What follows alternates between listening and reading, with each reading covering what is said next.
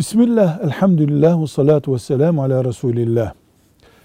Dua ettikten sonra, duayı bitirince elleri yüze sürmek sünnet midir diye sorulmuş. Dua ederken elleri kaldırmanın sünnet olduğu kesindir. Sahih hadisi şeriflerde Efendimiz sallallahu aleyhi ve sellem dua ederken elini kaldırmıştır.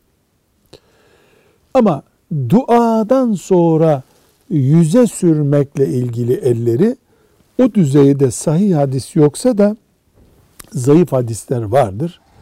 Böyle bir konuda zayıf bir hadis olsa da amel etmek gereklidir. Velhamdülillahi Rabbil Alemin.